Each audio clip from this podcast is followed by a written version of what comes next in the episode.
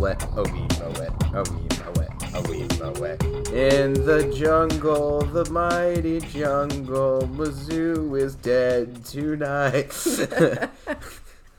I can't Please tell me we're starting off. With I that. would love to start like that, but I'm pretty sure it would cause a copyright problem. Probably. Um, I'm pretty sure Apple Podcasts would like rip it off like immediately, tear it to shreds. regardless with the fact that it's a parody that I'm singing about Mizzou and or Auburn at the exact time. Like Tigers are dead. You know, it's the eye of the tiger. It got punched out of their face by another team called the Tigers. I mean, Yikes. I mean, I mean that's really bad too. I guess you know, like the fighting Penny Hardaways. We've got a lot to talk about this week. yeah, we do. Yeah, screw the copyright; it'll be fine. This is the Hoop Southbound podcast. My name is David. Hey guys, it's Maddie. Yep, and what you might be hearing in the background are might be our noisiest episode we ever had. Which is the click, the uh, clitter clatter. I don't know the pitter patter of tiny little paw prints walking around the table as we record today. Our dogs, are, or my dog, my dogs are making plenty, plenty of noise in the process. So they're It's it's the dogs. It's not the wounded tigers. Yeah, yeah, it's either not dead tigers or anything like that. You know, um, rough week, rough week, but we got a lot to cover today. Before we get to that, um, first thing we're going to talk about today in our little news that's been coming out is the net rankings are out. They don't mean anything. No, it's gonna change so much by the time we get to when it actually matters. Yeah, it, in the next few weeks. it's sure. changed a lot in the last couple of days too. Uh, like Arkansas currently has no quad wins. When the net rankings came out, Arkansas had a quad one win. And you know, technically, Arkansas got a quad one win on Saturday, but because Oklahoma lost to Arkansas, they're no longer eligible for a quad one win. so I mean, like, yeah, it's it's just crazy. Like, and it's gonna change, and it's gonna keep changing. Um, but like, yeah, the early net rankings indicate Tennessee, Alabama, and Mississippi State are in the top ten of the rankings. Arkansas currently rounds out the top 25, seven SEC teams in the top 50, so about half the conference is currently a Q1 win on a neutral site right now. Uh, but yeah, there's going to be a lot of changes this thing as time goes on. Yeah, for sure. I think I was most surprised about the fact that you know, going into this season, we figured in the top, I would say at least top twenty-five, we'd see Kentucky, Alabama, and Arkansas. Which Alabama is still top ten, Arkansas top twenty-five, but Kentucky's nowhere to be seen. So it'll be interesting to see if they battle their way back into a top spot. They're like 26 or 27 right now. It's it's just because they don't have any good wins. Like that's that's the well, I guess the Michigan win, but like you know. They just don't have those wins yet, and that's what the net's based off anyway. The Yeah. net is nof- nothing like the top twenty-five, and neither one of them actually matters. It's like who line whose line is it anyway right now. The net won't matter until it matters at the end. So you know, and of course Eric Musselman will complain about it all the way through February. So Can't wait to hear it. Oh, I know, I know. Uh, is L? I know the pending question right now in Fayetteville is is LSU in front of Arkansas in the net rankings right now? The answer is no. So we're we everybody take a deep breath. They're not. So let's let's talk about something else that's going on in Fayetteville right now. Uh, Trevon Brazile, the injury, his injury is obviously one of the biggest news pieces uh, that has made the rounds across the SEC. Um, it even made the bottom line in the ESPN this week. Uh, yeah, he is out for the season after a knee injury in his game against uh, North Carolina Greensboro. Uh, the sophomore forward was a human highlight reel for the Hogs, dunking the ball and spreading the floor out with his three ball. Um, yeah, Tough, tough loss. Yeah, for sure. You know, going into the season, um, I really wasn't sure what kind of impact Trevon Brazile was going to have on this Razorbacks team, but turned out, like you said, walking highlight reel. Yeah, Um, the unicorn piece that the Razorbacks really, really wanted. Um, but yeah, they played their first game without him in, uh, in Tulsa this weekend at Oklahoma, and they looked all right, but you could tell they were still trying to figure some things out. Yeah, th- I mean, Trevon Brazile, theoretically and realistically, big shoes to fill. But um, I don't think he's a player that you fill with one player. Like, no, not yeah. at all. Like I said, um, you know, I tweeted out the other day. I think it's going to take the shooting aspect of Nick Smith finally being back, and then Kai Mitchell stepping up, and then a little bit of Jalen Graham too. Yeah, for sure. And I, I think Jordan Walsh, um, he had a really good game against Ar- against Oklahoma, and he f- showed that he can shoot the three ball in that game, and he can rebound. Because he got a couple of putbacks in that game. He had seven points going into halftime, so he'd stepped up big. Also, uh, Jalen Graham is a lot one of the people that like a lot of Razorback fans are pointing to. So I think that combination of Jordan Walsh, Kamani Johnson, and Jalen Graham are also you know you're going to pick this up almost Moneyball style. Like Yeah. you're going to find the points between people to recreate someone. Yeah, for sure. Yeah, but yeah, I do think Arkansas is a deep team, and I think they'll get this figured out. Yeah, I mean it. It's nothing like you know when Oscar Tshiebwe went out with Kentucky, which they had a pretty deep bench too, but like that was an absolutely devastating loss for them. While I do see Trevon going down is you know awful for Arkansas just on the front that they lost a good ball player this season, but in an NBA draft pick. Yeah, I mean he's he's he's he's a player, and he, it sucks to lose him. But Arkansas recruited enough enough depth to cover in case something like this happened. I don't think that was the intention of doing it, but I, I think like overall that's what has occurred through the transfer portal um, and building this team this year. You know, I was thinking about this. You know, like how many teams have four to five NBA draft picks on their team? How many teams have a top 10 basketball coach and have that much depth on the bench and that much bench scoring to where you don't even have to go through the entire bench to get at least 10 points out of your bench scoring every night. Um, not a lot of teams have that. Arkansas does. And so, like, that's completely capable of figuring out the problem. Yeah, I, I definitely think, you know, Muss is going to have to strategize a little differently, but moving forward, I don't think they have a whole lot to worry about Yeah, in the definitely. long run. Definitely so. All right, let's talk about some of the uh, things that happened this week. Uh, let's start with our. Oh boy, let's talk about our game of the week. Um, so we picked Our real game of the week or the game of the week that we. picked the game that we the, Okay. yeah, the game of the week that we picked um, out of um, the game of the week that we picked because it was a historic moment. You know, like you know. Mizzou's playing Kansas for the first time since they got to the SEC. Like, and it's been a long time since these two have been played each other. Um, and Mizzou definitely got reminded of what it was like playing Kansas every, you know, on any given Saturday. Um, yeah, it it would it looked like anything but the game of the week. Yeah, I mean, I I went out to dinner with some friends and they had the Auburn Memphis game on like every TV and there was one one TV in the corner with Mizzou KU and my friend jokingly said, "Oh, you aren't over there watching your game of the week?" And I was like, "No, No. I'm gonna watch this Auburn Memphis game." I, I, I was keeping my eye on the score to that game, and I was like, I don't think Mizzou fans want me to keep up with this game right now. I thought Mizzou was at least going to put up a fight against Kansas, you know, because you know passion. It's the it's the it's the border all, war, you all know. of the videos you shared last week. it's like yeah, oh, not just me. Like you saw Mizzou, Mizzou's uh, Mizzou hoop page, like Yeah. sharing that from the university. Like let's get hyped up to play Kansas. And they got hit in the face so hard that they're probably still in the mat right now. Um, yeah, they got slaughtered in this, and uh, yeah, a lot of injury energy in that building just to witness a blowout. Yeah, I think really what what this game showed us is Mizzou finally showed us who they were. You know, we all had the feeling. Um, I, I, I'm inclined to re- recall the progressive commercial about the guy with the blue hair who walks past all the adults who are now acting like their parents, you know? And it's like, and the guy's going, We all see it. We all see it. Yeah, we all saw that score, and no one needs to really talk about it that much. Uh, yeah, Kansas won this game 95 to 67. Murder, and that's really bad in someone else's building.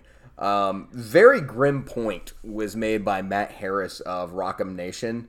Um, Mizzou is in the next 18 games. 18 games. Mizzou in 13 of its next 18 games have a win probability uh, odds of less than 50%. He's pointing out that the only games Mizzou fans should feel somewhat confident in are Vanderbilt, South Carolina, and Georgia. I'm going to make this worse. I don't think they should feel confident about playing Georgia. So. I was uh, literally about to say the same thing, and you know, Vandy, any given night, it's a toss up there too. So Yeah, it just depends on you know, a how bad Jerry Stackhouse wants to keep his job, and b um, what Vanderbilt team shows up in the floor. You have the Vanderbilt team that wants to beat Pitt and uh, might put up a pretty good fight against North Carolina State this week, or you're going to get the uh, Vanderbilt team that showed up uh, to play Grambling and Southern Miss. Yeah, but yeah, I think Georgia's gonna should be knocked off that list. Um, but definitely a uh, downhill slope for Mizzou, I think, for the foreseeable future. It's not looking good, no. Um, so yeah, Mizzou season might be headed toward a dead end very, very quickly. But I'm glad that they got to enjoy it through the months of November and December. They did. Let's turn to our next game. Uh, Vols and Terps. Uh, yeah, Maryland and Tennessee. Game that we got to watch um, before getting on the podcast today. I know that you've got a little bit of it covered in your um, in your interview that you did today um, with um, YY8, um, the YY8 pod, section YY8 yeah. podcast. Yeah. Um, yeah, we'll get to that in a little bit. Uh, but yeah, Vols, good win for them uh, over a top 15 team in Maryland on a neutral site game. Obviously, a good quad one win. Mm. Vols now have two major games won in neutral sites against Kansas and uh, and Maryland now. So it's a far cry from where they started against uh, Colorado. Yeah, for sure. Um, and you know, I think this game, at least the first half, showed us that Tennessee can battle offensively, but when they're pushed up against a good defense that can force a turnover, um, it's when things start getting a little sticky. So I think that's something to look for um, when we move forward yeah, I, I, don't. Season. I don't think it's any secret. You know, I, I love Jon Rothstein and uh, all the crazy stuff that he tweets, but he, I think he made the best point of that entire game. Is that in one game Tennessee showed us why they can be a Final Four team, and also why they can get bumped out in the first night of the tournament. Um, yeah, they they just can either implode when they're up by 20, or they can dominate a team for 20 straight minutes. Yep. You know, and that's exactly what we saw in this game. Um, you definitely thought that, like coming into that second half at a halftime, you thought to yourself yeah, Tennessee's about to mop the floor with Maryland, and maybe Maryland's a little bit overrated. And then you're watching the second half and going, "Yeah, um, I'm having some less faith now in uh, the Vol situation." It, it's kind of, it's kind of it is what it is, you know. Yeah. I think, but like you know, they're a good team, and I think they're completely capable of winning games. Yeah, I think so, and we'll we'll see that, um, you know, moving forward with the Arizona game that they have this week, which we we talk more about in the interview in a little bit. Yeah, no, you had your interview this week, and then I had mine as well, um, concerning with Alabama. So we'll touch on this real fast. Um, the game, so many Alabama fans, I'm sure, want to talk about is them beating the number one team in the country. Uh, we're talking. We're going to be talking with Christian Sykes later in the show. But what an incredible win for Alabama! I, I, don't think a lot of people thought I was necessarily serious when I said that I thought Alabama was capable of beating Houston, um, or like when I tweeted that whole my predictions for the weekend mm. thing out, and I said Alabama's going to beat Houston in overtime. They didn't do it in overtime, but dang, they they about forced made it almost turned into an overtime game. It came yeah. close for sure. Yeah, that was quite a comeback um, that Alabama had in that game. They were down double digits and they had to come back. Noah Clowney, absolutely sensational in that game. Uh, I think right now Bama is has the indisputed, uh, the or undisputed, whatever was the actual word. I don't know right now. Uh, the best resume resume in the SEC and arguably uh, the top five in the country when it comes down to it. They've got wins over Houston, North Carolina, Michigan State, and this week they're playing Gonzaga. I, am really, really big on Alabama right now, and I, I don't think there's any question. They, when you look at it from a resume standpoint, they're the best team in the SEC. Yeah, I agree too. You know, as a diehard Arkansas fan, it kills me to admit it. But um, looking looking at this game, really honestly i thought houston was going to pull away with the win but alabama like hung in there and showed why they deserve to be in the number one spot. Yeah i mean it's not in the sec it's uh, it's yeah i'm just going to say it's not fair. Let me just start there. It's not fair. You don't get to be good at football and you get to be good at basketball. And just because your football team slips up for one year and loses two games by a whopping what what four points in football you don't get to automatically be the best team in basketball now. That's not right. Like let, let the rest of us who are you know six and six and seven and five, you know, Kentucky and you know Arkansas folks get their time to shine. That'd be my exactly. opinion. Exactly. it's impressive, and I, I definitely think that the Tide are a serious contender team. Now, much like Tennessee, the question is later on, how far can Nate Oats take this team through the tournament? We'll get some a little bit, a little touch on that lightly in the interview later with Christian. Um, but yeah, that, those were kind of my uh, my thoughts on it. Let's talk about Arkansas and Oklahoma. Man, this game got me excited. Yeah, I had a good time. I had a great time. Uh, I I sat back in my corner seats at in Tulsa, uh, drank a beer, and had a lovely and I had a lovely afternoon in Tulsa. You know, it was it was a good time. Um, Hogs got their revenge against the Sooners this year. They did. You know, unfortunately, I I sat back and watched from home. Um, looked at the tickets that morning and decided two hours was not worth the uh, drive for twenty dollar nosebleed seats. Was it twenty dollars for nosebleed seats? Really? Yeah, that Saturday morning found some for twenty bucks, but I was like, you know what? I don't do I don't do upper level. I'm a little bougie. You know, next time, yeah, I, I get you. And there's some tall seats in that place when you for the upper level. Yeah. Um, but like, yeah, no, next time hit me up because I think I spent like fifty dollars total. Uh, yeah, I, I, yeah, I've spent fifty dollars total on mine and Avery's seats, and like we we sat in the corner in the lower section. Like, I got a really good deal on mine. so like, next time hit me up. I'll see what we can do. yeah, I didn't do a whole lot of digging, mainly because I was supposed to be out of town this weekend. But yeah, um, fair. You know, it was a good game to watch from the comfort of home because I got a little, uh, little loud. You got a little. Few, few curse words flew in that first, first little section Yeah. of the game. It, it looked like it was gonna go the way of the Sooners, and like the revenge what factor wasn't gonna be back until about five minutes left in the 1st um, when Arkansas adjusted their defense, and then that's when they took over that game. And of course, I think the signature moment, like if you were sitting in the stands where you knew that this game was about to change, was the reverse dunk alley oop from uh, Ricky Council. Uh, that that. I remember Oklahoma fans like, "Oh, we're gonna do it." This being very, very like, "We're got, we've got this thing," and then Ricky threw that on that dunk, and I was like, "Oh my gosh, that dunk just changed everything." Yeah, I think that was the point. I tweeted and said Ricky with the momentum changer. Yeah, Or no, I said the council has spoken. The We're council not going has down spoken. without a fight. yeah, that's I feel like that needs to be like a T-shirt. Absolutely. just- Yeah, know, we need Ricky like Council Star Wars like- characters, but like replace all their faces with people on the bus bus. That'd be a sick T-shirt. That first piece of merch. We're working on it. Um, uh, but yeah, no, Arkansas played really well. Uh, I think if Arkansas had not been playing stall ball for the last you know seven minutes of the game or so, uh, they probably would have blown Oklahoma out. Uh, technically, this was a quad win one as of yesterday, but with the new rankings that came out today, the Sooners have fallen, and this is now a quad two area game. Um, we'll see how that adjusts later. Uh, Jordan Walsh stepped stepped up in this game for the Hogs. Thought thought that this was his best game of the season so far. Um, I think that the win, I think the wins over the Sooners and San Diego State will float back into the quad one category as well. Yeah, I agree with that. You know, Jordan Walsh looked great. Um, definitely his best game of the season that I've I've watched. And um, I think Makhi Mitchell also kind of stepped in to fill a little bit of Trevon Brazile's shoes. I think Makhi Mitchell had a pretty big game too. Uh, he got out there, got the work done, uh, did a lot of good things. I was very surprised that Jalen Graham did not get more minutes. It, he didn't look in, terribly impressive with the time that he was out there, but like I would like to see Muss give him a chance to be out there. Maybe what he's looking for uh, in that situation is kind of like the Nick Smith thing. It isn't necessarily fair to just stick him out there and it's like, go fill these shoes against a Power Seven team. You know, maybe maybe he's waiting to put him out there against like. Oh, Bradley's in Little Rock next week, um, and then like UNC Asheville comes to Fayetteville. Those might be better situations for Jalen Graham to get out there. It's like tonight you need to be the big man.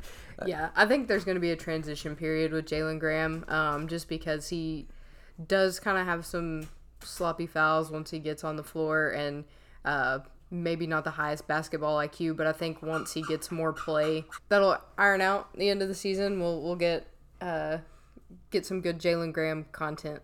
Yeah, and you know it's not that Jalen Graham isn't a good player. I mean, he was second team All Pac Pac-12 when before he left Arizona State, so he's a good player. Uh, got a lot of faith in him. Um, we'll see how that mo- goes moving forward. Before we turn to our biggest games of the week, there was one game that I forgot to put on the rundown that we need to talk about.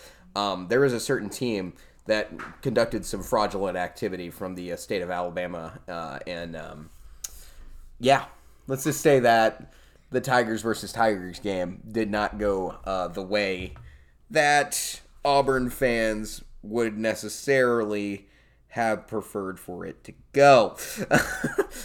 Well, I mean, I feel like everybody's heard me drone on and on about them, but Memphis is a legit team, and I don't feel like Auburn is. So we, really saw that uh, on Saturday. Uh, no, Memphis is absolutely for real. We've talked about this. We've talked about Memphis several times this season. Not because we're just actively campaigning for Memphis, is because I don't know. I might sign on to that campaign. Well, you can sign on if you want to, but I think Penny Hardaway believes he can win an, he can win an SEC championship by scheduling nothing but SEC teams throughout the entire course of his non-conference schedule. Someone needs to explain to Penny Hardaway that's not how this works. Um, but you know, is what it is. Um, but yeah, no, uh, Memphis absolutely dominant performance. Um, I know Memphis only won this game by nine, but it felt like they won it by 15.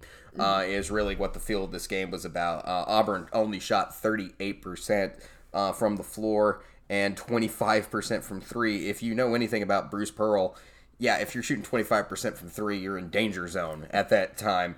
As for Memphis, Memphis outshot them from three, and Memphis is not a good three point shooting team. No.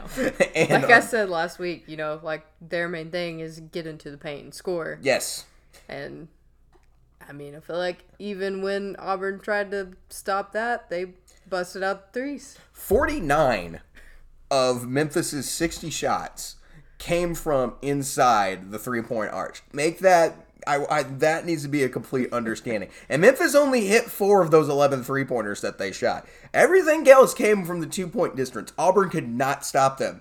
I know there were Auburn people who, you know, were like, oh, we can't stop a team that, you know, that won't stop scoring. Well, maybe don't give them easy baskets. that might be a place to start. Anytime a team shoots 50% on you, you've got a problem that you need to talk about. And, like, yeah, not only that, but you got dominated on the boards plus, you know, minus 11. Auburn was minus 11 on the boards in this game, negative three in offensive rebounds and then negative eight on defensive rebounds. You're getting your butt kicked. Like that's just the end of the day of that one. Memphis was a far superior team compared to Auburn. Just at the end of the day, we know which tiger was actually a bunch of tigers out there and which one were a bunch of kitty cats. Yeah, for sure. I'm, I'm not going to be nice to Auburn right now. like, you know, I, I know a lot of people are going to see this as an upset, but like, this is legitimately, these two teams should have been like, this game should have been gridlocked. It should have been a game mm-hmm. that like, both these teams came in and like, oh, there's going to be a team that wins and it's going to be a very close game. No, Memphis beat the crap out of Auburn, and that's just how it was at the end of the day of this game. We'll, we'll see what my opinion of Auburn is as well. But like, I got a feeling right now they they don't look like the number one 11 team in the country. They don't look like the number 11 team in the country. They don't even look like a top 25 team after that game, uh, unless you think that Memphis is like severely in the top 25. Um, and I think Memphis is about a num- number 15 team in the country. Yeah, So- I was gonna say somewhere in between fifteen and twenty. Yeah, for sure. Exactly. And I think Auburn belongs somewhere near the 25 to unranked range. Uh, is where they legitimately are. They're closer to Mizzou than they are to the rest of the SEC right now, in my opinion. I feel like they're in a similar similar place as uh, North Carolina was before they got bumped, and a lot of it's just going off of Hype performance from from last, last, year. year. Hype from last year. It really built this team up. And you know what? We fell for it too. I, I you know, at the beginning of the season when we did our preview episode, we were kind of saying that like Auburn. Yeah, don't be surprised. You know they've been good the last couple of seasons, but we're Yeah. we're see who they are now. Yeah. And like we until they prove us otherwise, I, I don't think they're in the upper echelon of the SEC. No, they're they're definitely midway point for me, if not lower. But Yeah. time Yeah. will tell. Time will tell. Time will tell. Speaking of Memphis, um, they play Alabama this week, and I've got a great interview that I'm going to get started right now with uh, Christian Sykes from Crimson Crossover. And we welcome to the show Christian Sykes of Crimson Crossover, the co-owner of everything. Uh, how you doing today, Christian? Good. Are you? I'm doing great, man. Hey, you know, first off, congratulations winning that Houston game. Any thoughts that you want to share with the world on uh, Alabama beating the number one team in the country? Uh, it was a tough, gritty win um, from Alabama, and you know they got down 15 late in the second um, second half, and it's just um, it, the resilience that the team shows is something that they've kind of shown a little bit all year, um, and hopefully it continues um, for the rest of the season. Yeah, absolutely. I think Bama is definitely one of the best teams in the country, and right now probably has the best resume in the SEC.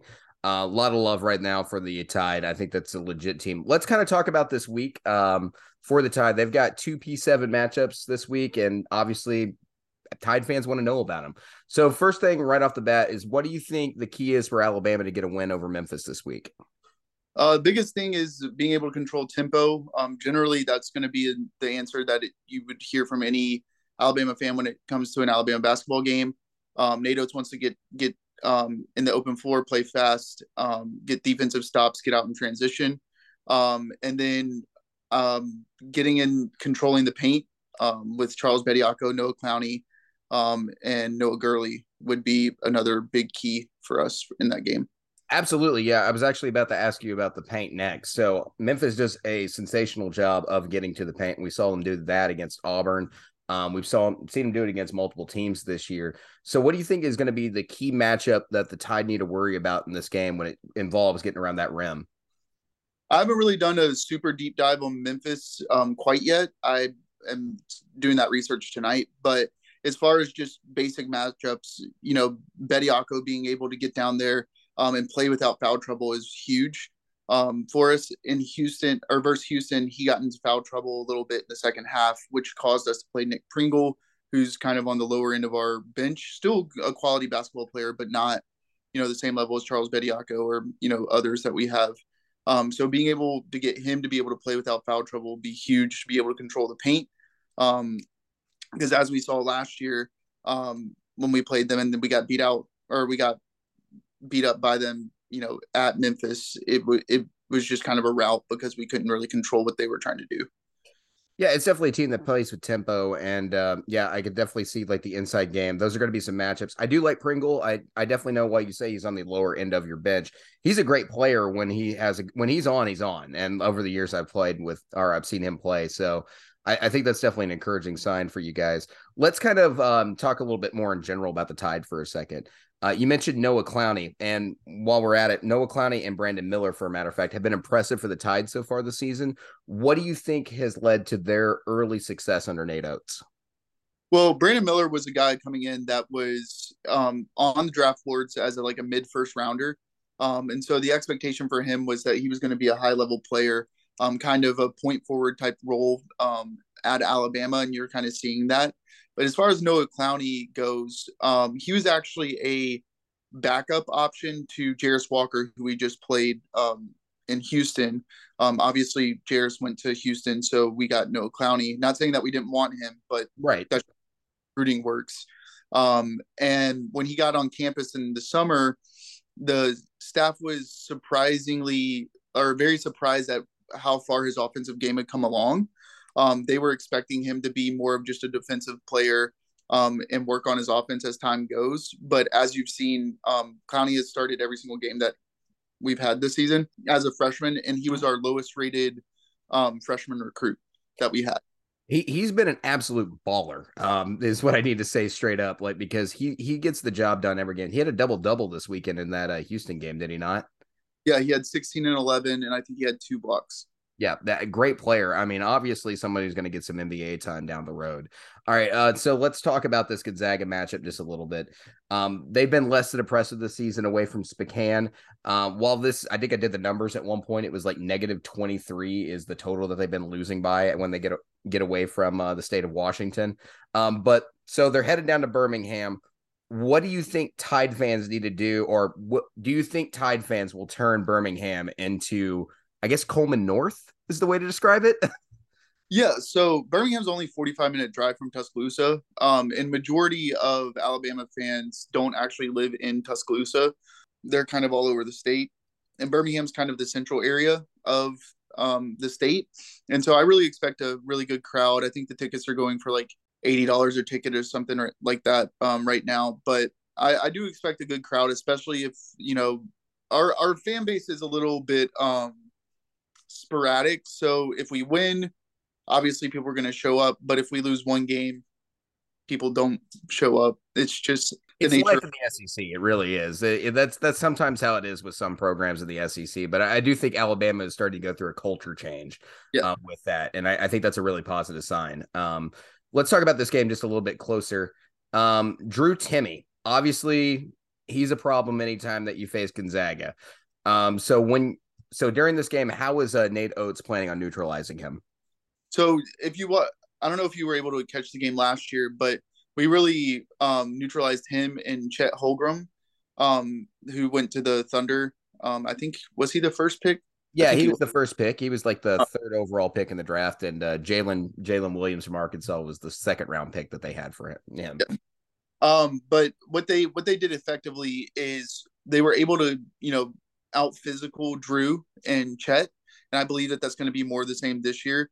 Um, if you can put a body on Drew, um, he's really good at drawing fouls, but I believe that you know it being in Birmingham, we might get a you know favorable whistle, um, just because you know home Your crowd. location.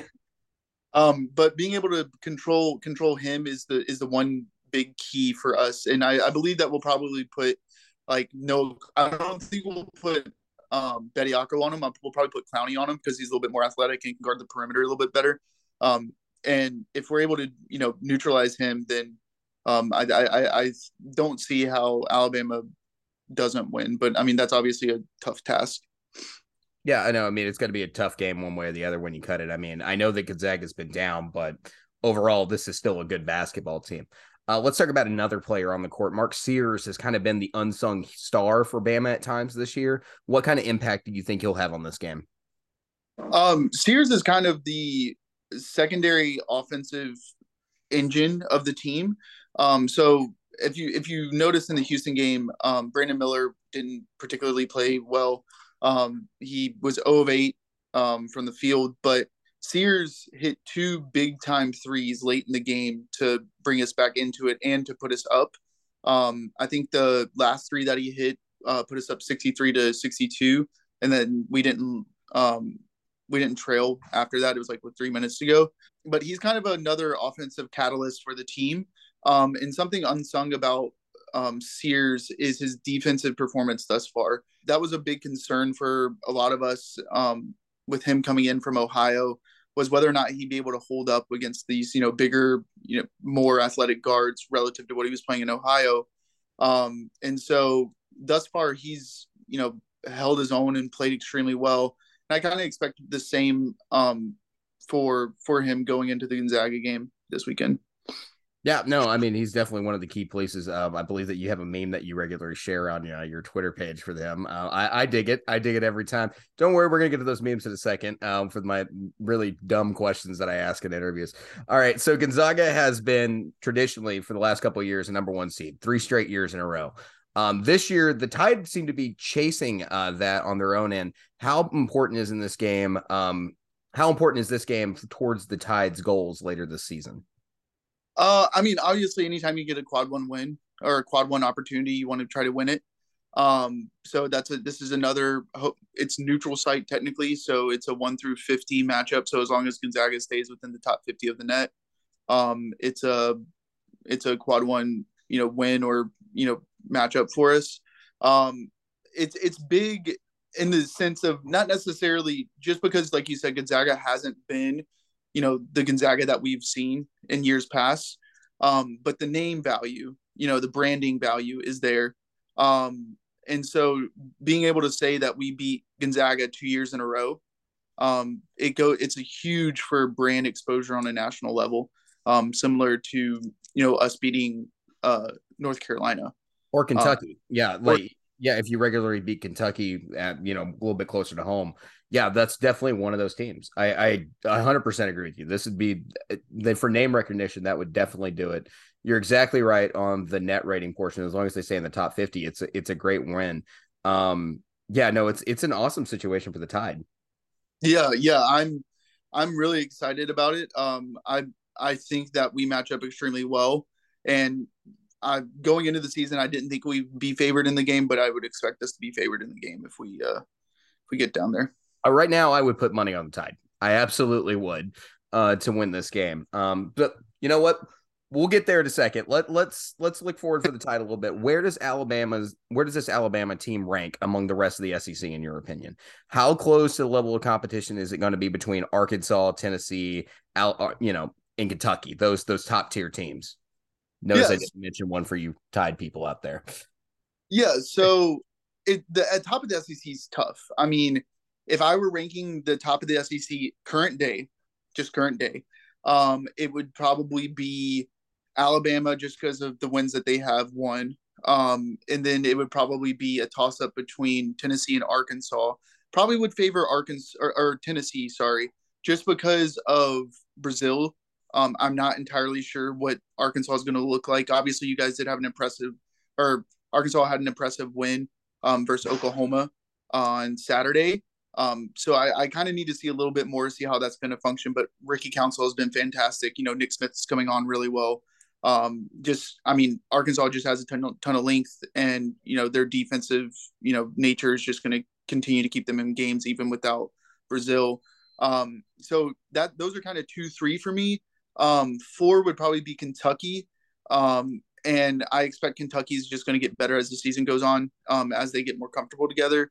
And then five would probably be Mississippi State right now. Um, and six would be Auburn if I had to give you a top six. I, I think that's a pretty good top six. I think we are going to have a slightly different one coming out this week, but I, I can tell you, I think me and Maddie are both in agreement that the Tide currently are number one. So you could rest easy on that portion of it. But uh, there's going to be one team that's going to be really mad with us, and I'm just saying that they might share a home state with y'all. Um, so the uh, the Tide's first uh, four conference games are against Mississippi State, Ole Miss, Kentucky, and Arkansas. Three of those teams top 25. How has Alabama's non-conference schedule prepared them for this season? I mean, if you look at the past seven game stretch that we've had, we played Michigan State, um, UConn, North Carolina, South Dakota State.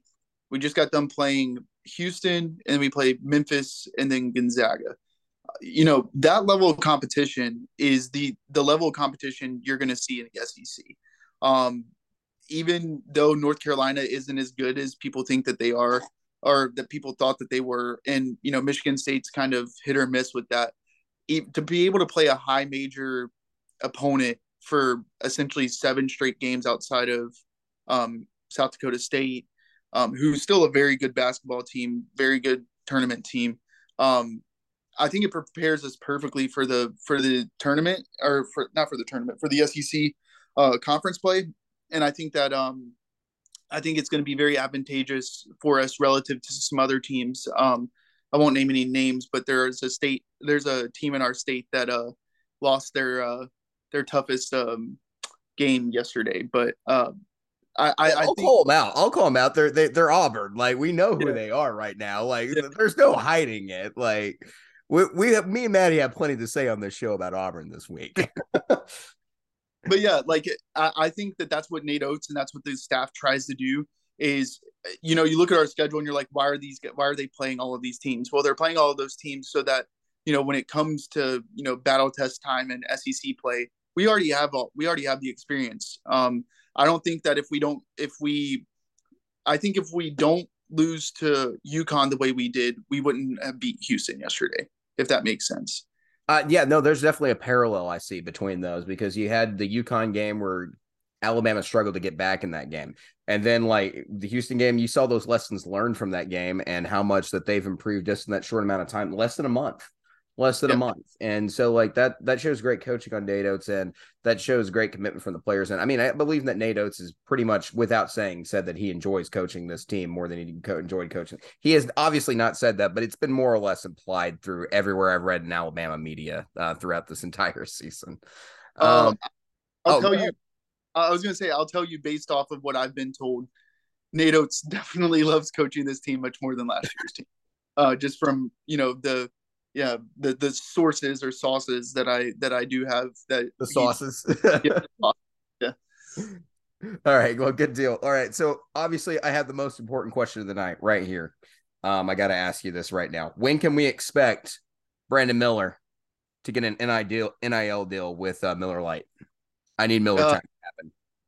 that would probably be the nba i wish i wish that the they could get one for college but i don't even think alabama will even let them get an alcohol deal, whatever, uh, NIL. But you already, you guys are Alabama fans. You understand our our NIL program's not nearly as good as it needs to be. So hopefully we can get them something good here soon. I'm just hurting a little bit. Like, what an opportunity, you know? Like, you know, and you're telling me Alabama people would be upset about a beer? Like, I I I find that as strange as Arkansas people being upset about a beer. Um, okay, I guess that is what it is. uh, act of Congress for us to be able to sell beer in the state in our Coliseum. So wait, wait. You know we've already got a hashtag that we're we we we're trying to get started. It's hashtag beer for Big Blue Nation. Do we need to come up with something like cold beer for Coleman or something like that? Well, we got we got beer this year. So oh, you got beer this year. Okay, good. But it was announced last year that we were going to get beer, and then the city decided to shut it down because of all of this like tax thing, whatever, blah blah blah. It was a whole thing but it was literally like a, it took us a whole year just to be able to get beer into Alabama athletics. That's crazy. I mean, it. Uh, I, I think once we got beer here in Fayetteville, we never looked back. Like there was never going to be a conversation about this again, like ever. Yeah. All right. Well, man, I appreciate your time and coming on the show today. Yeah, no problem. And I appreciate you guys uh listening to our spaces and, and joining in. Um, just a quick plug for you guys. Um, we're going to be doing an SEC space uh, probably in about a week and a half or so. If you guys want to join in. Um, yeah, absolutely. I was actually about to say if you want to tell everybody who listens to us who may not know about you guys where they can find you uh, at the same time, um, yeah, let them know. My uh, you can find me on Twitter um, at ct sykes s y k e s thirteen. Um, you can find our um, our page. It's uh, Crimson X over on Twitter because Crimson Crossover can't fit on a you know a name on a single uh, handle. yeah. yeah, you can find us there. But we do post game spaces for post and pre game spaces for all Alabama um, basketball games, um, and we're trying to incorporate some more SEC talk amongst SEC fans um, throughout this season. So be on the lookout for that. Yep, absolutely. And we will be there for your space. Um, uh, it'll be either me or Maddie. We'll figure it out one way or the other. So, Christian, again, thank you so much for your time. Have a fantastic evening. Yeah, and happy holidays to you guys. Yep. Again, want to thank Christian for his time for coming in today. Uh, you guys should definitely check out Crimson Crossover. And one of us, me or Maddie, will be joining uh, one of the uh, Twitter live. I forget what they're called right now. Like, I don't know what the spaces, Twitter spaces, yep. Twitter spaces. Yeah. Yeah, no, like one of us will be on there and we'll be talking with them about SEC basketball very, very soon. All right, let's talk about the CBS Sports Classic between UCLA and UK, the University of Kentucky. Kentucky's coming off a pretty good week of basketball, um, or a good stretch here where they've beaten Michigan to finally get a P7 win, and then they got a pretty good win against Yale. Yale not too bad in KenPom. Uh, I'll look at the numbers later. You can go look this up. They're not super impressive, but it's still a decent win. Um, and so they're going to be playing a UCLA team that people, I think, still have a lot of questions about. But I think this is a good opportunity for Kentucky to get their first top 25 win of the season. Yeah, I think so too. Um, you know, I think it is going to be one of those games that it's either going to go back and forth or just be gridlocked at about even score the whole game. Um, but, you know, the fact that it is, is this one a neutral site? This one is, right? Yeah, New York. Yeah, it's in yep. New York. Yeah. Good grief. They're playing a lot of neutral Like, like, it's getting bad when you have to check every game just to be sure. It's like, is this thing in Lexington or is it somewhere else? You know, like, or it could be in a neutral site like, you know, Alabama's playing Gonzaga this weekend, or, you know, how Kentucky, you know, in Gonzaga was in in Spokane. Yeah. yeah. Yeah, no, so I think um, it'll be a pretty evenly fought game. Um, but I do think I do like um, Kentucky's momentum. I'll say. Yeah, the momentum's a good sign for Kentucky. I definitely think that's a good thing for them. Uh, it's definitely shown that they have a case that they they are legitimately a, a better team. Um, one of the things that I think are going to be important in this game is going to be the rebounding factor. So right now, UCLA 3.7 uh, rebounds per game differential favoring UCLA. Now, Kentucky's not the most electric rebounding team in the world, but they do have a certain guy who happens to play under the basket and happens to be really good at rebounding the ball. What's his name again? Um, Steve? Is it Steve? No, it's another generic name. Oscar. Oh. Uh, oh, it's another guy from Sesame. Street. Okay. Uh, yeah, exactly. Yeah. Oscar Tshiebwe, of course, is going to be under the basket. Um, 13.3 rebounds a game. That's one guy. He's one man. Uh, yeah, no, the crazy thing, you know, looking over the numbers for both teams, UCLA's leading rebounder only has 6.1 per game. Yeah. That, that tells you something, doesn't it? And it's a guard. Um, so yeah, I, I, am thinking that Oscar Tshiebwe um, makes a big impact on this game underneath mm-hmm. the glass. Um, works those boards a little bit. I've got a good feeling about Kentucky in this one. Uh, I don't know about you, Maddie, but like, yeah, I, am definitely inclined to think that they've got a really good chance to bring home a W in this game. I think they do too. I think the only thing um, that they should be hesitant about going in, you know, their neutral site games haven't been phenomenal. I mean, so, London worked out for them. Yeah, that one did. but I think that's going to be the only thing, you know, not having the home court advantage on their side um, with this team that has, you know, pretty comparable stats um, just when you look at the straight numbers. Yep. Um, so a couple of people that uh, Kentucky fans probably want to keep an eye on is JJ Jr. Um, that's not. I just referred to him as JJ Jr. Um, from UCLA. Um, he is a guard out of there. He scores 17.4 points a game. Uh, Jaylen Clark, another guard from UCLA, 6.1 rebounds a game. He does a pretty good job on the defensive glass, uh, nearly about four and a half. And then on the assist side of things, uh, Tiger Campbell, 4.8 assists a game. Another guard that UCLA UCLA has a ton of good guards. Um, they do. Yeah. Several role players um, that I think can make a difference. Yeah, the role playing is going to be very, very important for the, the guys who can play those role spots are going to be big for UCLA mm-hmm. in this game. So a lot of names to know, but those are your three names that you probably need to know the best if you're a Kentucky fan, just because you're going to probably see one of them making impact on this game one way or the other. All right, Maddie, you had an interview this week. Uh, the Vols got a pretty good win against Maryland, so they've got another great game coming up against a Pac-12 team. They do. Talk to uh, Nathan over at YY8 uh, podcast. podcast. Yeah. And, uh, you know, we talked a little bit about that game uh, with the Vols and the Terps. And then um, we're going to preview here our Arizona and Tennessee game. Hey, guys, we're talking to uh, Nathan from the YY8 podcast today. Um, I'm going to talk a little uh, Tennessee versus Arizona. It's a big game coming up for the week. How's it going, man? I'm good. How are you guys? Doing pretty good. Um, you know, we just got done watching that Tennessee Maryland game, and man, that one went down the wire.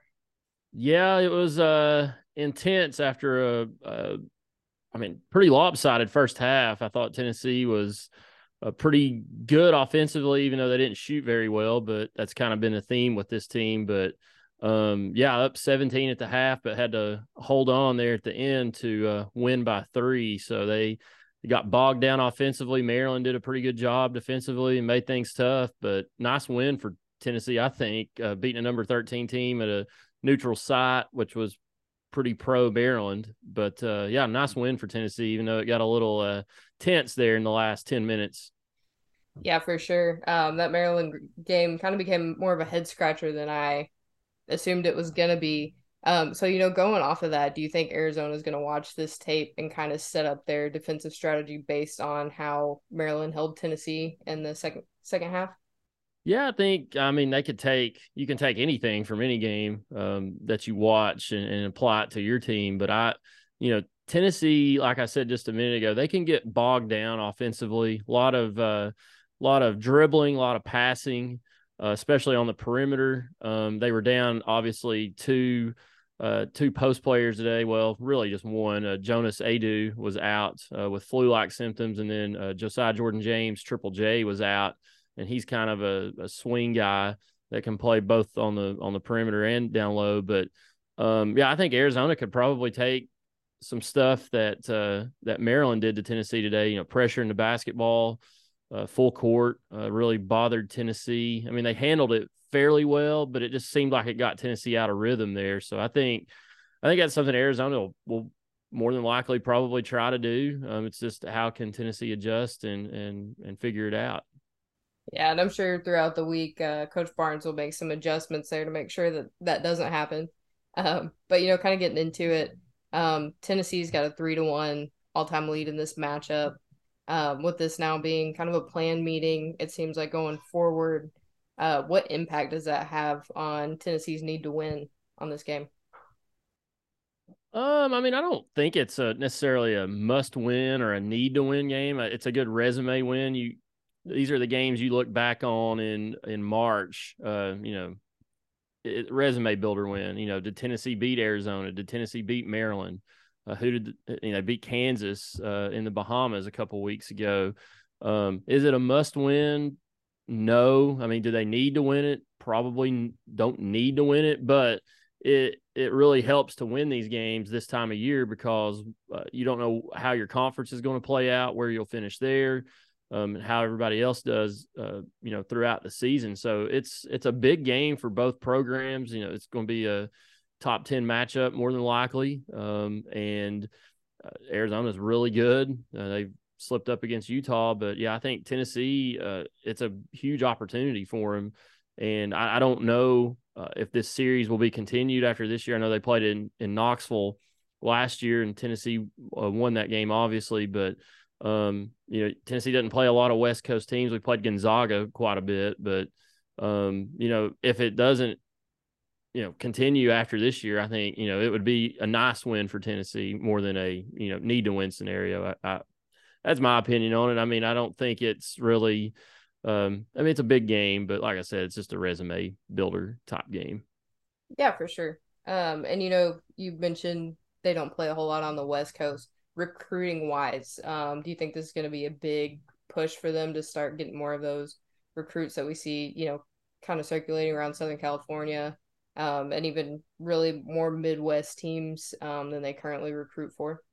I mean, possibly. I mean, I think during the broadcast today on Fox uh, on FS1, uh, Jimmy Jackson was talking about uh, they had talked to Rick Barnes uh, leading up to the game and how Fran Fraschilla made a big impact on him when he was his assistant at Texas on recruiting, getting outside of the United States and recruiting, you know, in Europe um, and globally. But you know, I think Rick Barnes is at a point in the Tennessee program, and like he was at Texas, he looks nationally. So I mean, it's a big opportunity, like I said a second ago, for Tennessee to put their uh, put their program on display for not only the nation but for the West Coast. There's there's going to be eyeballs on this game um, in Arizona and probably you know California, you know places like that that probably don't normally see Tennessee on a nightly basis. I mean, I know Tennessee plays on ESPN quite a bit, but um, you know a lot of their games are SEC Network or SEC Network Plus, so those those people out west are probably not tuning in to watch Tennessee on a Tuesday night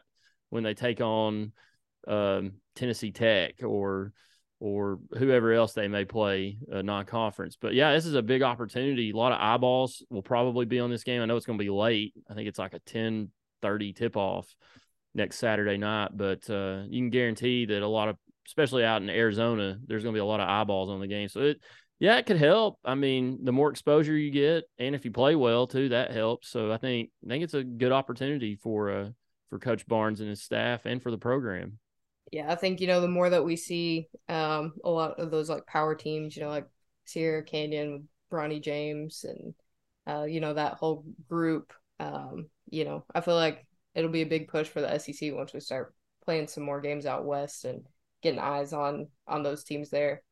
Um, you know, you mentioned doing some overseas uh, looking on Coach Barnes' behalf. Um, let's talk a little bit about the Lithuanian sensation I I'm I'm gonna be one hundred percent honest. I looked up a video to see how to pronounce this guy's name, and still have no clue. Yeah, I didn't. Um, I was trying to look him up before uh, I got on here with you guys tonight, and um, I didn't look up a video or anything. But I, I, I don't know how you say his name. I, I didn't even really like find a pronunciation of it anywhere to look at. So, uh, yeah, we'll just call him Arizona's Arizona's best player. How about that? Yeah, Okay, so he can yeah, he's here from Lithuania, stacking the stat sheet for Arizona. Um, how do you think Tennessee is going to factor him into their defensive strategy? Well, I think I mean Tennessee's the according to KenPom is the number one uh, team in America for adjusted defense. Um, uh, there was some stats. Uh, I'll I'll pull them up here while I'm while I'm talking. But there was a stat that they put up on the screen during the during the game tonight uh, Tennessee's third in the nation in, in points allowed, third in scoring margin, second in field goal uh, percentage, first in three point field goal percentage, and third in steals. This is all nationally, not SEC, but nationally. So, uh, I mean, I think Tennessee's obviously going to focus on him, but I think as a whole, Tennessee just they they make it hard on teams to get good looks uh, like Jimmy Jackson said on the broadcast night, they made Maryland very uncomfortable, especially in the first half. Second half, Maryland made some adjustments and, uh, you know, found their way back into the game. But I, I, definitely think Rick Barnes and them have to pay attention um, to the big time player from Arizona, who I don't know how to pronounce his name, but uh, yeah, they've got to uh, obviously focus on him and, and try to keep him limited. I mean, he's averaging, I think, 20 points a game. Um, so you know he's going to get some points, but can they keep him from going over that uh, that threshold? Can they keep him kind of in check? I think that's going to be a big key for this game for the Volunteers. Yeah, for sure. I think we definitely saw that tonight um, during the Maryland game. You know, Tennessee knows how to shut down some of those players that are usually, you know, on their. I mean, they did it against um, the other night um, against uh, Eastern Kentucky. Yeah, uh, Eastern Kentucky's not great by any means, but they can score the basketball, and they I think shut their uh, number one score down for most of the game. I think he he made some baskets late, but you know they've done a really good job this year focusing and and and making it hard on whoever they're playing, their best opponent uh, or their best player. So it's uh it'll be interesting to watch next Saturday night to see if they can contain him more than I don't think they're going to shut him down, but can they contain him? Yeah, I think it'll be a good game for sure. Um, you know, speaking of you know containing their players, um, it seems like Arizona's kind of struggled defensively this year. You know, based on stats and a couple other games that that I've seen from them. Um, so Julian Phillips, top scorer and rebounder for the Vols. Uh, do you see him taking advantage of a possibly struggling Arizona defense? I hope so. He he really struggled today um, in the game against Maryland uh, here on Sunday afternoon. He was at one point, I think, one of ten from the field. Um, you know, still played hard, got to the line a few times, rebounded pretty well. But um, I mean, it would be nice to see him, you know, kind of have a a breakout party, uh, you might say. Uh, you know, he had 16 and 10 the other night against Eastern Kentucky, but that's Eastern Kentucky. But um, again, it's, you know, can he against a bigger time opponent, you know, kind of have his breakout party? I, I think Tennessee's kind of waiting for that from him, especially when you see how Tennessee plays on offense. Sometimes, like I mentioned earlier, they can get kind of bogged down. Um, and I swear to God, he missed like it felt like 15 layups today um, and one toward a couple toward the end that it kind of could have put Tennessee in the driver's seat a little bit earlier than than it was. But uh, yeah, I think Julian has the potential to break out at any point. Uh, will he this Saturday? I don't. I don't know. It would be. Uh, I hope so uh, because that would be a huge, huge bonus and a huge plus for Tennessee. I mean, today, um, I'm trying to pull his stats up here. He was. was say, I feel like the game today was a little bit of an an anomaly. Uh, yeah, he was he was one of ten, but he still he had he had ten rebounds, which was was mm. huge for Tennessee with their uh, lack of depth inside. But you know you're going to have bad shooting nights, but can he uh, put that in the back of his mind and or put it out of his mind and uh, and have a nice game Saturday? I'm interested to see that. Yeah, I hope so. Um, you know, with him and Zeigler, uh, I feel like Arizona's team's pretty pretty big, so it'll be interesting to see um, how they work that size in there.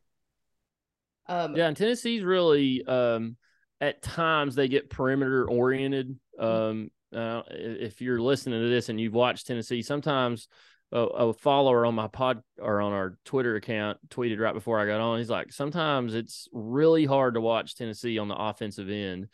Um, and sometimes that's a lack of they they fall in love with the three pointer. Um, and you know Arizona's got some size down low, but Tennessee's got some size with uh, with Uros Plavsic, and if they can get Aidoo back uh, from from illness this week, and then um, Awaka came in today and gave him some good minutes, and you've got Nkamhoua down low as well, so they've got some guys down there that can can help them if they you know work that inside out game. So we'll we'll see. And, and, going back to Phillips, if he can he can provide that inside outside um, factor too, so he can kind of do both. Um, if he can find his find his way out there against a pretty tough Arizona team. I know they've struggled defensively, but this is a big game Saturday. Yeah, I think it'll be a good one to watch. Um, you know, it, nothing like the Tennessee Maryland game today. I think it'll be completely opposite spectrum. Hopefully, it's a little bit more uh, uh, pleasing to the eyes to watch this uh, game on Saturday against Arizona. That was a, and I think most of Tennessee's games are probably going to be like this. They they got like that a lot last year. I mean, this is basically the same team as last year, but uh, Tennessee plays obviously elite on the defensive end of the court, and sometimes that can lead to struggles offensively because you're exerting so much energy and so much focus on one side of the court. But Tennessee's shown potential last year and and this year they can get on a roll offensively, and if they can find that happy medium, um, you know, where they're they're always going to play elite defense, but can they be efficient enough on offense where it doesn't hold them back, and they could be a legit top five uh, team, in my opinion.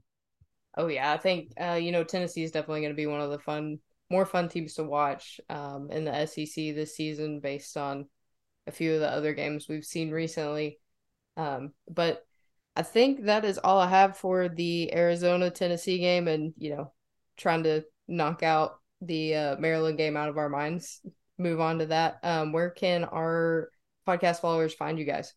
Yeah, um, you can find us anywhere uh, you get your podcast. If you're a Tennessee fan uh, listening to this, uh, you know, give us a give us a listen. Um, we record on a weekly basis. Uh, it depends on what night of the week we can all get together and do this thing. We normally try to record early in the week, but sometimes it's middle of the week. But you guys can find us anywhere uh, you get your podcast. Uh, we have a YouTube channel where we upload uh, the podcast there. It's normally a video. So if you don't want to listen to us and you want to watch us, you're more than welcome to check us out there. But we're on Twitter at Section YY8 and uh, on Facebook as well and Instagram. So, um, you know, if you're a Tennessee fan, like I said, listen to this, give us a give us a listen and uh, give us a shout out. And we got these cool uh, stickers just made for uh, football this year, so we're trying to get those out to everybody. Actually, was out today and saw one on a uh, vehicle um, of someone I know. So uh, appreciate that. But yeah, um,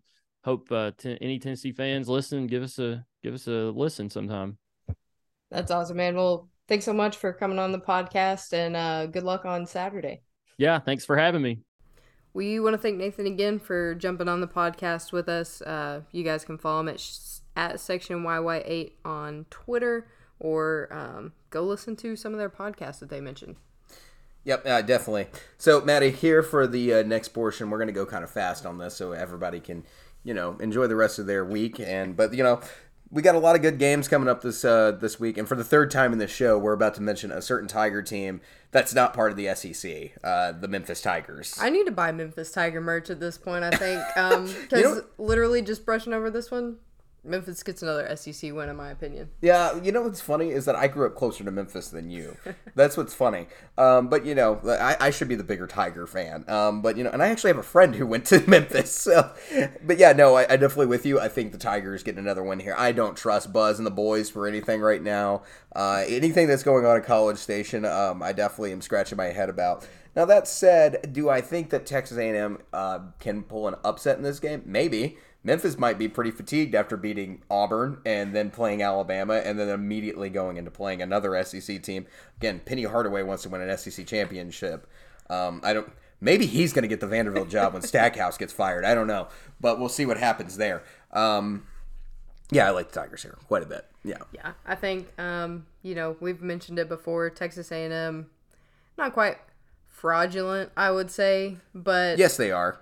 They well, they're not fraudulent. Yeah, they're not. They had a little more hype. Um, yeah, they're, they're they, living up to. They have not lived up to expectation in any capacity. Um, we'll be very, very satisfied if they uh, make the NCAA tournament. I don't think folks in College Station are going to put up with another NIT this year. All right, let's talk about another Power Five matchup. Two teams that uh, we're definitely. Cons- more one we're very concerned about on one of these Tiger teams because they're coming off a um, a bloodbath uh, in their own house. Um, but like Mizzou playing UCF, the Golden Knights, uh, not coached by Gus Malzahn. I should should mind you. Um, but yeah, no, the Golden Knights favored in this game, and I'm not gonna lie, they're they're decent. I do I do think the Knights have a pretty good chance in this game. Yeah, I think home court advantage here is to be their best friend. Um, you know, another one that pretty comparable stats. Um, looking at Mizzou and UCF, but I think this game against um, Kansas for Mizzou kind of exposed some more of their weaknesses, and I think UCF's going to take advantage of that. Yeah, you know, Mizzou currently right now 59 in KenPom, UCF 65 in KenPom. Uh, you know, at the end of the day, though, I, I, I this is going to come down to a gut feeling. I have a little bit more faith in UCF, and this is a neutral site game, so being away from Mizzou Arena, I, I think UCF has a pretty good chance. That said, the Tigers did beat a American team already this year uh, in Wichita State, right around the same caliber, but I do think UCF is a little bit more talented than Wichita State. I think we do need to mention also this uh, air quotes neutral site game is happening in Sunrise, Florida. So yeah, non neutral site, non-neutral site, neutral site. Doctor Evil quotes. Um, yeah, no, that good point. Good point. Uh, there might be a few more um, people there. I would. s- They they both wear black and gold, so I don't know if I can come up. The darker gold, not, not the not yellowish gold, I guess. You know. Oh my goodness. Let's talk about another American team playing an SEC team this week. Uh, this one I think is going to go in the exact opposite direction. Uh, Ole Miss versus Temple. Yeah, I think you're right. Um, you know, I, I'll put a little bit of stock behind Ole Miss. Temple's had a few upsets though, so you know they might want to be careful. Well, the teams they've upset include a Nova team. If we're going to talk about people who are frauds, um, a Nova team that has not done well, um, that, or missed the hype train just exactly the same way that uh, Texas A&M has. But you know, um, the thing with Ole Miss is that they're a team that has played better than the expectations that we've had this season for them. Uh, and I definitely think that Matthew Murrell is a player who can change a ball game. Uh, 14.2 points, or 14.3 points a game. He shoots 40% from the field. He's somebody I really like, and I think that he's a player who can take over a game. Um, this game is also just sitting right there for the taking in the pavilion. So uh, I, I do like Ole Miss at home in this game. Yeah, I think so. Especially, you know, you mentioned Matthew Murrell. Um, when you've got a, a player who is your leading scorer and also your leading assist man, um, you know, that says Distributes the ball and puts the ball in the basket. Yeah, Exactly. It's, a, it's the delivery man right there.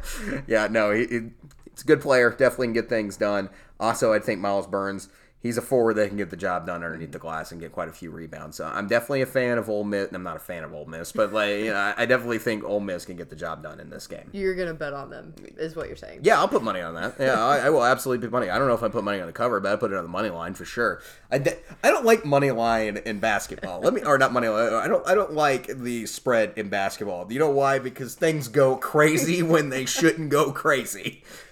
Much more common in football for like football has a tendency to follow the status quo a little bit closer. I feel like.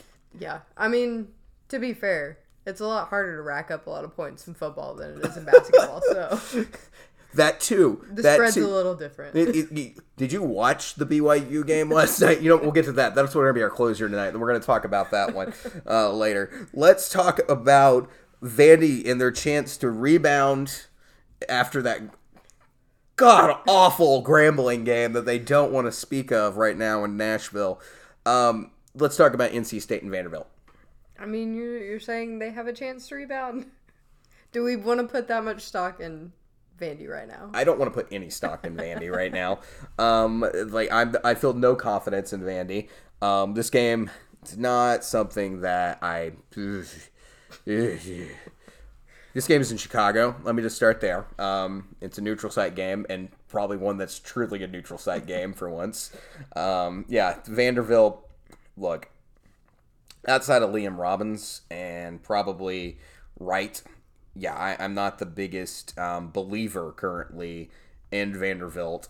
It's a team that doesn't particularly shoot the ball great, and they're going to be playing against an NC State team who puts up 81 points a game and also shoots the ball 4% better than they do on a normal, you know, on an average night. Now, when you're playing a team that has decent defense, yeah, maybe that number dies down a little bit, but I think a team that plays average defense and also has been shown that if you can turn them over, they have no idea what to do in that given moment and how to quit turning the ball over. Yeah, um, North Carolina State. Give me, give me North Carolina State in this game. Yeah, I I am in that same boat, David. I I don't put a lot of whole lot put a whole lot of trust in Vanderbilt. You know, moving forward.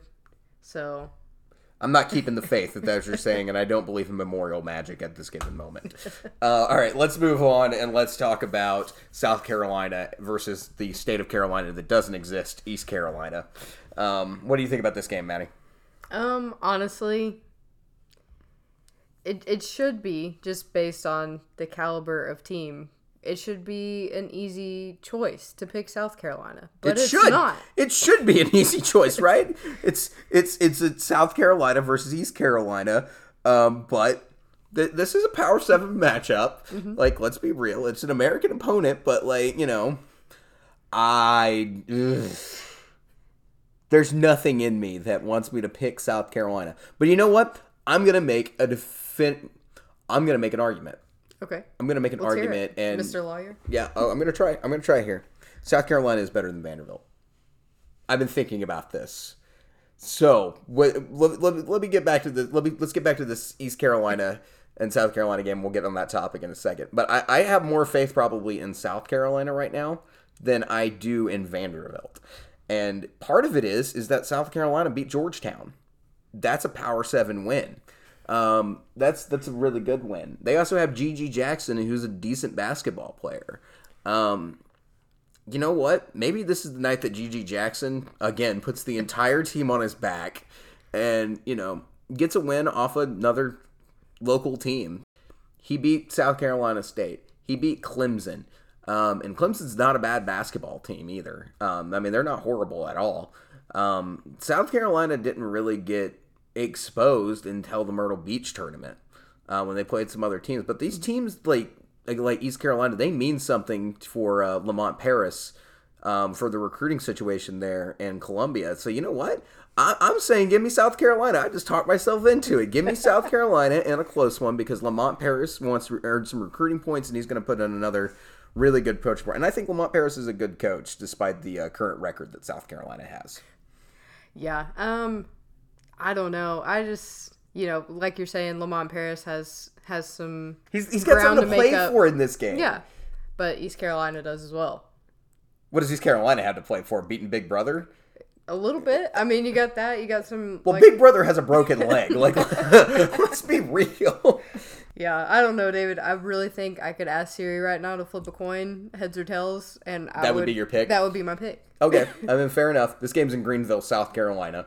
Um, more not really a neutral site game. I guess I don't know. Like, yeah, neutral site. They're both in the Carolinas. It'll be fine. East Carolina doesn't exist. Um, like it's part of North Carolina anyway. So, all right, let's talk about our next game.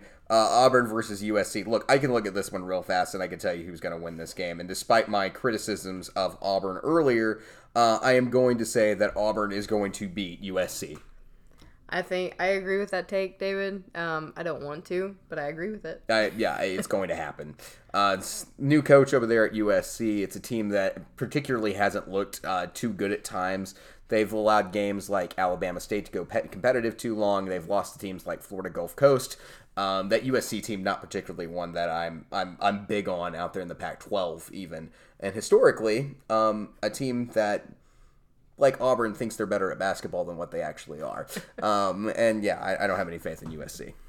Yeah, I think Auburn will maybe I, w- I don't want to say get back on track, but they'll be able to come back from that loss and make it look not as bad for a little bit longer. Yeah, I, I definitely, I definitely think that USC is a capable team of putting up a game against Auburn. I'm not saying it's going to be a blowout, but I do think this is the game that Auburn bounces back in. So yeah, I think that's a fair way to put this. All right, last game that we're going to talk about seriously for this week: Georgia and Notre Dame. A game that I'm actually like having a hard time picking a winner in. I agree with that. You know, I think um, as much crap as we've given Georgia, I think they might be able to. Yeah, I Yeah. think they might be able to come out with a win here. Um, I'll be honest, don't know much about Notre Dame's basketball team. Haven't watched very many games. Um, Well, there's a reason for that. yeah, true. I mean, really, their only highlight win is well, if you want to call it a highlight win, uh, Michigan State. But I mean, that's a good win. I mean, Michigan State's been decent, but yeah, that North Car- that North. Uh, why do I keep calling? I'm about to call them North Dakota. Notre Dame. uh, yeah, Notre Dame is a. Um, they're just they're they're not a team that I particularly expect to put up great numbers in the um, in the ACC this year. Uh, I think they'll be competitive at times. I think they'll probably continue to try to push to get into the NCAA tournament like they were last year. Um, but I, I, I don't have a ton of faith in Notre Dame. Uh, again, also this game's in Atlanta, um, so it's part of the holiday hoops giving stuff or the happy hoops giving, uh, just like the games were last week. Uh, but it'll be over there in Atlanta, so you know there's going to be some people close to home to Georgia who might be a little bit interested in this game. We're not quite to uh, the college football playoff yet, so those fans might be like, "Huh, yeah, let's go support Mike White and the boys," you know, like get get something going on. But yeah, I, I think Georgia's capable of winning this game, and also after that Georgia Tech game on the road, it really did occur to me that like this Georgia team is closer to beating somebody big than we might be expecting them to right now. They came really close to beating Georgia Tech, and I think that they're on the verge of doing it. So I, I'm going to give a little credit to the Bulldogs and say, like, eventually it's going to happen, and why not this week? Yeah, I, I think Georgia's going to come out with a win on this one. Um, at least being hopeful for it. Yeah, I'm, I'm hopeful for it. Um, I, I think they got some good things going on, and, and they're in Athens, and I, I think Georgia is a better team than we we're we've given them credit right for this season. Um, as I said earlier, right now I'm with the Matt the Matt Harris comment from um, from Rock M Nation, where it's like the only game you should be comfortable in, games you should be comfortable in, mentioning Georgia in that list. Yeah, I don't think Mizzou fans should be particularly comfortable against Georgia, um, because I think Georgia and Mizzou might be as good as each other, um, and that that might be for real. Um, but yeah, some some faith in Georgia. All right, so we had a couple of things that you know we we could wrap the show up with, and we can uh, talk about this week. We were, I was talking about the BYU game uh, against Creighton. Now, obviously, Arkansas fans, as much as they don't like Creighton, what's good for them uh, is that Creighton wins that basketball game last night, and it came about that close to happening. now, you might be saying A minuscule amount. a minuscule amount. Um, you might be saying, wait, what? Creighton didn't beat BYU if you haven't looked at the scores on your phone yet. Um, if you didn't watch that game, you missed what was almost the biggest implosion I've ever seen of all time. It was a nuclear meltdown for the ages, and I want the highlight reels of the entire six minute or two minute segment where BYU gave up a tournament turnover on every possession and including a 10 second violation. I hadn't seen a 10 second violation in a long time. Yeah, yeah. When was the last time you saw a 10 second violation for not crossing half court? Um, I think maybe like a Pee Wee game. yeah, exactly. it's it's been a minute. Like, oh my goodness. Like, yeah. BYU came really close. They even gave the lead to Creighton at one point, and then they just snuck that layup in at the end of the game. And it's like, then Creighton's like, oh no, what do we do? And they couldn't get the game winning shot at that point. BYU, I don't know how they won that game because like they were trying to give it to Creighton at the end of the game. It's like, here, please win it. Please, Creighton, you're the better team. You deserve to win this game. No, apparently, I don't know what to think of that game anymore for the Razorbacks because Creighton has just impl- it, it's been bad for Creighton through this, this entire. They can't even win a game that was given to them um, at the end of it. But yeah, I don't know. I don't know what to think about Creighton anymore. But I definitely do know that uh, BYU might might might need to reconsider um, how it inbounds the ball for the rest of the season.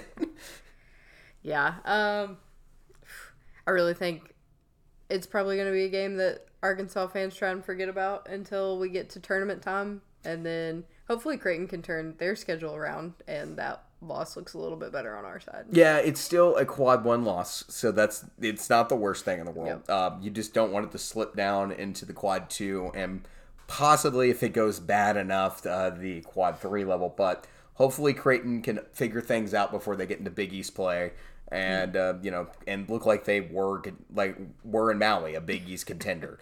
Um, but right now they don't particularly look at look like look like it. All right, here's our final argument that I was going to make with this. All right. South Carolina is better than Vanderbilt. Honestly, I don't feel like that's a long shot. you don't feel like that's a long shot. You're not going to make this interesting at all. You know, like, no, David. There's no way in the world that Van- South Carolina is better than Vander or as good or if not better than Vanderbilt. I mean, you're really not giving me much to work with for like argument's sake. You picked the two worst teams in the SEC. I did, but like we've known South Carolina's bad for a while now. Yeah. Yeah. And now we're learning that Vanderbilt is, and It's it's, kind also of bad. I feel like it's one of those things like you throw them into the ring any given day, you never know who's going to come out. Well, they're a win. going to go to the Given Ring on. Um, let's check the schedule here. February fourteenth. Oh, Valentine's Day. Oh. You curl up with your loved one and watch. What's the worst game in the SEC schedule? Where's the Seikos College basketball committee when you need them? They they need to be alerted of that date. If, for all those people who, I'm happy to be married, but if you're alone, that's the game for you. You I'll see you guys there. But yes, okay. So here's here's my argument. So, Vanderbilt sneaks by Pittsburgh at home by one point, right? Game that Pittsburgh almost pulled out. Then they immediately lose to Grambling State. They also barely got by Wofford, lost to St. Mary's. Um, they did beat Morehead State for what it's worth, but lost to uh, Southern Miss. If you check South Carolina's schedule, who is South Carolina beaten? Oh, they beaten Clemson, who's a decent team. One of their losses is to Davidson, who is not a bad mid major. Then Furman, who we talked about as you know, they're in the top 100 in KenPom and they're a team that's going to be considered a bracket buster potentially come March if they win their win their conference to make the tournament. Yeah, they lost to George Washington. Maybe there's some Atlantic 10 teams that are good out there or, or better than, you know, certain teams in other conferences. But like then they turn around and beat Georgetown. And then they now they're on a two-game winning streak. If two games is a winning streak, um, a, beating Presbyterian today. Now, I think that's going to come to an end really quick when they mm-hmm. play UAB because I think UAB, as you previewed them, is a really good basketball team. But if you look at things, there's nothing that makes me say one way or the other that, like, from a resume standpoint, that South Carolina is not as good, right? Even with Vanderbilt. And then, like, why I think South Carolina might be better than Vanderbilt right now, GG Jackson. I would agree with that. Um, you know, I think we put a lot of stock into Vanderbilt based on their coaching staff. Mm-hmm. Yeah. And we're slowly starting to see that coach can't always win you basketball games. Nope, And he can yell and scream all he wants to and get thrown out of a basketball Right. game against VCU. Um, but like, yeah, GG Jackson, you know, sometimes it's about the Jimmies and Joes. It's not about the X's and O's, as they like to say. uh, but yeah, no, GG Jackson's a basketball player. Um, and there's a couple of dudes who can play a little bit on South Carolina to back him up in a role spot. Honestly, right now, I think if you put South Carolina on the floor against Vanderbilt, I think South Carolina might win that game on a neutral floor. So you're telling me we have a battle for last place in the We have a battle for last place in the SEC. Um, yeah, how, how I think that W is going to Vanderbilt. I think they're their last place right now for sure. you think so? Okay. Well, I, I, there's a lot of consideration there. We can all watch that pain and suffering together. Um, but you know, there's one loss this week that I think we we haven't talked about yet outside the SEC that you know is very important and near and dear to my heart. Texas lost. We we've yet to mention Texas on this show, and I always say something bad about Texas on this show. So I just want to let everybody know that Illinois beat Texas. You know, I was honestly kind of hoping that UAPB will pull out the upset to Texas. I would have loved it. Yep. But yeah, I, I was realizing that when I was putting the show together. It's like, there's no way I could sneak Texas into the show and say something bad about them. Um, yeah, Texas lost. They're not the number one team in the country. Yeah. You can be part of the outro. Yeah, you know. Always is. Play the music. You know. What we do. Cue the music. Let's celebrate Texas losing. Texas is not the number one team in the country. Who is the number one team in the country? Oh, after this week? I have no clue. UConn or Purdue? That's what I'm thinking. I would go UConn. I feel like the the committee will lean towards UConn. Yep. But you know it's not? It's not gonna be Texas It's not Texas. or a team in Texas for that matter. All right.